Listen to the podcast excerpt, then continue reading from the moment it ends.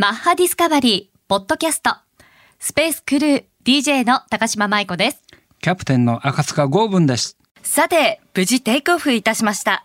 マッハディスカバリー、地上 FM 横浜 84.7MHz で皆さんにお届けしております。キャプテン、本日もどうぞよろしくお願いします。ラジャーシステムチェック OK。今日もよろしくお願いしおます。願いします。キャプテン、はい7月は、うんうん。こんなに宇宙旅行が話題になるって思ってなかったんですけど、ねなんか、俺が先に行くじゃないんですが、はいはいアメリカの民間企業による宇宙旅行の元年ですよね、こそうれ。なんですよ。今年はね、宇宙旅行が始まる記念すべき年なので、うん世界はね、大騒ぎしてるんですが、うん日本だけニュースにならないんですよ。そう。蚊帳の外、うん。なので、今日は私がお知らせいたします。お願いします、はい。本当にもっともっと知りたいんですよね。ですよね。というのも、なんかね、こう、頭の中で整理できないので、その辺、はいはいお願いします。はい、了解いたしました。まずね、宇宙旅行を企画してる、注目される企業が世界で3社あるんですね。三つですねそう三社はいで、すべてアメリカの企業なんですけどね。で、まずはね、富豪のリチャード・ブランソンさはいんが率いるバージン・ギャラクティック社。んそれにジェフ・ベゾス氏がやってるブルーオリジン社。はいそしてイーロン・マスクさんのスペース X 社。この3社が競争してるわけですが、はい。まずはね、あバージン・ガラクティック社はいが一歩リードしましたね。で、なんでかというと、宇宙旅行のはい免許を米連邦航空局はいから取ったんですね。さすが来ましたね、バージングループ。はい一歩先、リードリードですね。はこれって、スペースエアラインの誕生。つまり、はいはい民間の方を宇宙に運ぶ商業宇宙旅行を開始していいですよという免許を得たということですよね。そうですごいなそうなんですよ私あのね、キャプテン、はい YouTube で見てみたんですよ。実際どんな宇宙船に乗れるのかって。あなるほど、なるほど。はいはい。いや、本当に映画のワンシーンみたいで、スタイリッシュで。かっこいいよね。かっこいいんですよね。ねですよそれがもう、目の前。そうなんですよ。いやー、素晴らしい。ただし、宇宙旅行の定期便を出すためには、はいまだね、3つの試験旅行があるんですあ、ね。まだハードルあるんですか？飛行やんなきゃいけないんですよ。で、今月のね、はいえー試験飛行にね、はいリチャード・ブランさんはい。も乗って試験やるっていうことを発表してます。お自ら？そうです、はいそうしたら今度はちょっと待てよとジェフ・ベゾスさんが、俺が先行くぜっていうことになりまして 競争がますますヒートアップしてます。ああ、負けられないっていうね、熱い思いですかね。そうですそうあの、バージンギャラクティックの、うんうんあの、宇宙旅行って確か一人当たり20から25万ドルって聞いたんですけど、高い高いですね。日本円だと大体2200万から2800万ぐらいですよね。はいただ、600枚、もうすでに完売済みなんですよね。金持ちいるな。羨ましいな、はい。で、ブルーオリジン社を作ったジェフ・ベゾフさんって誰か知ってます、キャプテン、知ってます。はい私、すごい通販マニアです。あ、そうか。アマゾンの創業者です。あーそうです。ピンポン。はい、やった。そうなんですよ。で、アマゾンのね、創業者ですね。で、宇宙旅行の今言った3社のオーナーは、すべてお金持ちなんですね。そうすると、結局お金持ちになると、宇宙行きてえとか、宇宙の会社作りてえとか、まあ、マスコミで言わせると、このお金持ちの道楽と、え もうそんな評価しかないんですけども、ただね、私違うと思うんですよね。だって、うん3人ともバカじゃない。確かに。のものすごいのビジネス成功させてるから、私が思うには宇宙は今後大きいビジネスになると知ってるからやってると私は思ってます。キャプテンの目は鋭いですね。いや、でも本当に、すんごいいろんなビジネスを成功させている方々ですからね。そうなんですよ。せ世界的なビジネスマンは先を常に見てるっていうことですね。そうなんですよ。そしてね、ジェフさんはね、ブルーオリジン社の宇宙船ニューシューパウドって言うんですけど、はいえー初めてこの発表していた日にち、はいはい。飛行しようという日付、に意味があるんですね。確か20日でしたよね。そうそう、7月20日。7月20日でしたよね。ちょっと前で言う海の日ぐらいにしか思ってなかったんですけどなんかあったんでしたっけこの日って？ええっとね、あ、そうだよね。年代的にね、まずアームストロング船長ああが戻りますね。宇宙宇宙飛行士はい。が月面に降り立ったのが実は7月20日。まあその要するに人類がね初めて地球以外のはい。惑星に降り立った日なんですよ。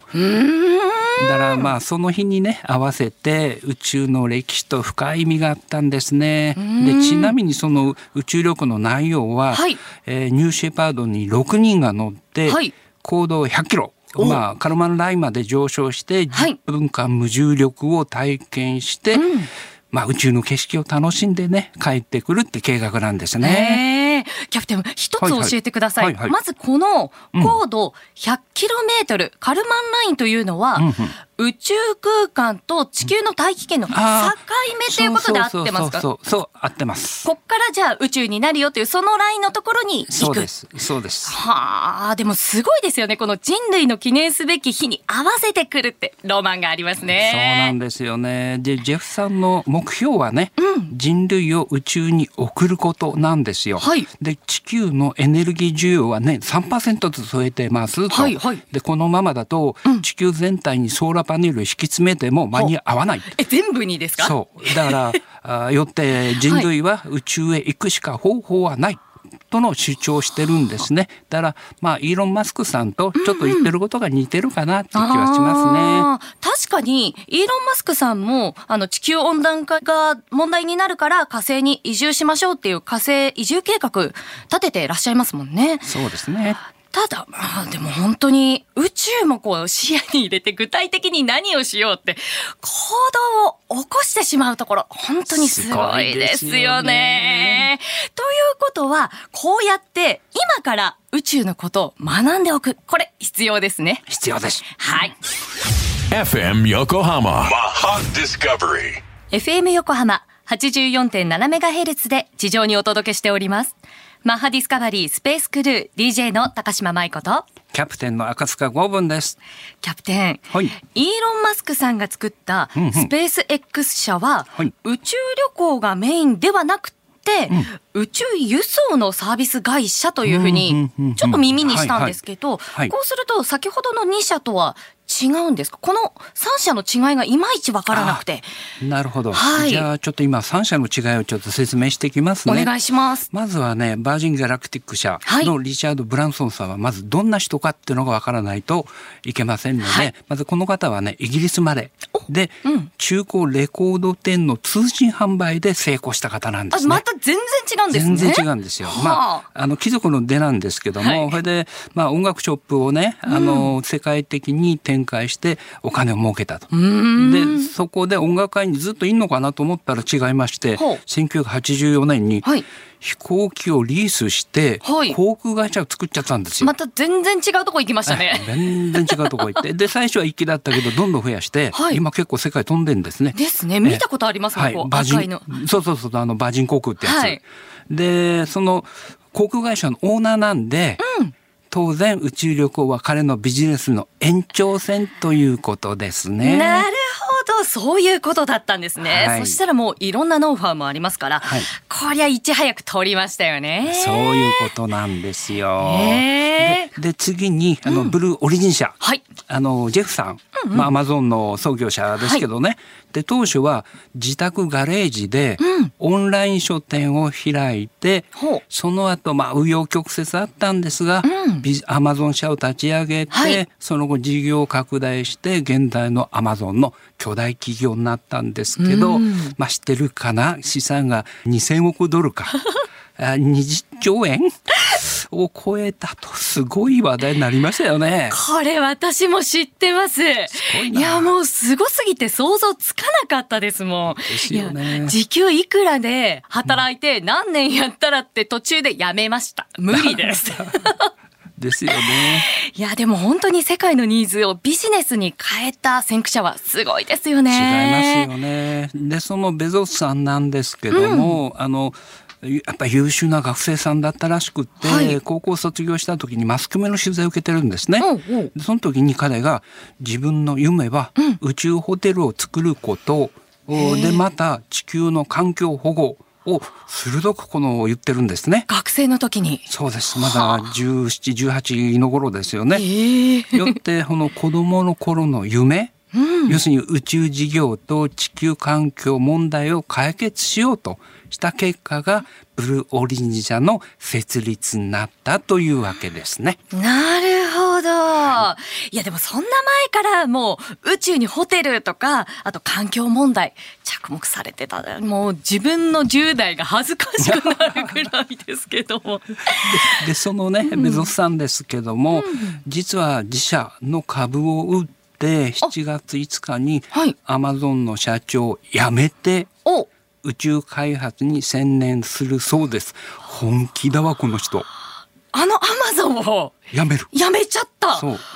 あらーでもあの、時間は有限ですし、はいもうエネルギー、GC のエネルギーを宇宙にぐーっと注ぎたいってはいいう思いがあったんでしょうね。そうなんでしょうね。FM Yokohama Maha Discovery FM 横浜 84.7MHz で地上にお届けしております。マッハディスカバリースペースクルー DJ の高島舞子と、キャプテンの赤塚剛文です。あのキャプテン、はい。ブルーオリジン社がはい。宇宙旅行をして利益を出しても、ん。ベゾスさんが目指す、んうん。あの地球の環境を守るということにはあまりつながらない気がするんですけど、あ、確かにね、はい。あのブルーオリジン社はね、有人宇宙飛行を目的とした会社なんですけど、はい。民間企業によって宇宙旅行を大幅に安くしよう。そして安全に宇宙旅行が気軽にできるようにすれば、んもし地球がダメになった時にね、はいはい。みんなで行けるじゃん宇宙にというのはあが目的の一つなんですね。はあ、人類のことを考えてくれているということなんですね。嬉しいな。もうちょっとね、こう安全に安く行けたらいいな。ですね。いや、でも本当に、あと、私一つうんびっくりしたのが、はいあの、ブルーオリジンのあの初飛行に、はいはい。女性のパイロットの草分けでもある、ウォーリー・フランクさん。はいはいはい。82歳を乗せると発表したじゃないですか。はいはいそうですね。あの、粋な計らい、さすがですよね。ですね。そうなんですよね。で、ウォーリー・フランクさんっていうのは実はアメリカで有名な方でして、はい女性パイロットとして約2万時間の飛行時間を誇りまして、は3000人のパイロットを育てた教官なんですよ。あ、あ、教官なんですね。そうなんです。で、1961年に宇宙飛行士の訓練も実は受けてるんですね。もう受けてらっしゃる方。はい。だから彼女とすれば、うん宇宙行こうと思ってたんですね。はいはいところが当時は女性は宇宙には連れて行かないという方針で彼女は残念ながら宇宙行けなくなっちゃいましたっていうことなんですね。そうですよね、その頃はまだまだあの女性が活躍するフィールドというのは制限がありましたもんね。そうなんですよね。でもね、ウォーリーさんはもう諦めないで、宇宙に行かせてっていういろんなところにね、希望を出したんですけども、なるほど。うん。結局は無視されまして、あら。でそまあそれをね、あの知ったベゾスさんがウォーリーさんのとこに行って、はい。じゃあ一緒に宇宙行きませんかって問いかけましたね。あでウォーリーさんはね今までの人生で最高の出来事だわと喜びを言ってましたね。で隣でベゾスさんは宇宙旅行を最も長く待ち望んだ人ですと紹介したんですね。なんかすごい、こう、ギュッときちゃいますし、いや、それはさぞかし全身で嬉しかったでしょうね。思いますね。ねえ、こうやって自分の言葉を発信して、誰かが聞いてくれている。本当に素晴らしいですね。ですね。最後にイーロン・マスクさんのスペース X 社のことですけど、はいこの会社の目的はあの火星の人類移住ですけども、はい地球は滅ぶやがて人類をね火星に移住させようっていう目的は割と有名になっちゃいましたけど、はい、ただし火星に、えー、人を送るためにはまだ時間が必要だ、うん、よって地球の延命をしようということで電気自動車まあテスラですけどね、はいはい、作ったわけですけどまあ発想がこの人もすごいですよね。そうなんですよね。なんか発想がすごすぎてあの最近ですと SDGs のニュースを耳にすることが多い中で、はいはい、なんかこう、イーロン・マスク地球はやがて温暖化で滅びるかもしれない。火星に移住する計画を立てよう。じゃあ宇宙船だってこう、一つ一つのパーツはよく耳にするんですけど、どういう背景があって、こういうふうな会社を作ってしまったんですかね？なるほどね。あの、はい、じゃあ次はね、イーロン・マスクさんちょっと説明しますけど。お願いします。はい。彼はあの南アフリカで生まれまして、はい、でその後母の、まあ、ふるさとであるカナダに移住しまして、うん、農場で働いたりとかボイラの清掃あら全然違う。えなんかで学費を貯めまして、あなるほど。えで大学を出たんですけども、うん、で彼の考えは、はい、人類の進歩に貢献する分野は、はい、インターネットクリーンエネルギー宇宙と考えたようですね。そのボイラーをいじりながら。そうそうそう。はい、で彼は大学を卒業して大学院行ったんですけど、はい、2日で中退しまして。でオンラインコンテンツ会社を作りまして で成功。あ続きがあったんですね、はい、でもまあ紆余曲折ここでもあるんですけど、はい、まあでも一応成功しまして、はい、でテスラを作りましてね電気自動車の会社ですけども、はい、2011年に実は東日本大震災の震災地である福島県の相馬市、はいで25万ドルを持って出力20キロワットの太陽光発電を寄付してるんですよ。わざわざね福島まで来てくれてるんですよ。えー、でこの方もまあ立派な方ですよね。そうなんですね、はい、なんかニュースだとこうあれするぞっていうキャッチーなことはよく聞くんですけれども。はいはい福島にわざわざお越しくださってたんですね。はい、そういうことなんですね。いや知りませんでした。はい、なんか一気にイーロンマスクさんも近い存在に思えてきてしまいましたけれど。さて、はい、ここでいつものあのコーナー行ってみましょう。マッハの目で覗いてみた。人工衛星に搭載されているマッハコーポレーションの対放射線光学センサーのようにズバッと鋭く今に注目するマッハの目で覗いてみた。キャプテン今日も世の中にズバッとお願いします、はい、はい、了解しました、はい、マッハドリームでもね一回お話ししたんですけど、はい、ちょっと受けましたんでもう一回お話しします。ハチドリのひとしずくの童話をお送りします、うん、お願いします。はい、南米の童話なんですけどね、うん、ジャングルが火事になって、うん、動物たちが逃げまくってる時に、はい、ちっちゃいハチドリが川に入って、えー、一滴の水を口に含んでで燃え盛る火の中で一滴ポチョンと垂らしてそれを往復してるんですよ。まあそれを見た動物たちはね、大笑いしまして「お前バカか」と。でハチドリに言ったんですよ。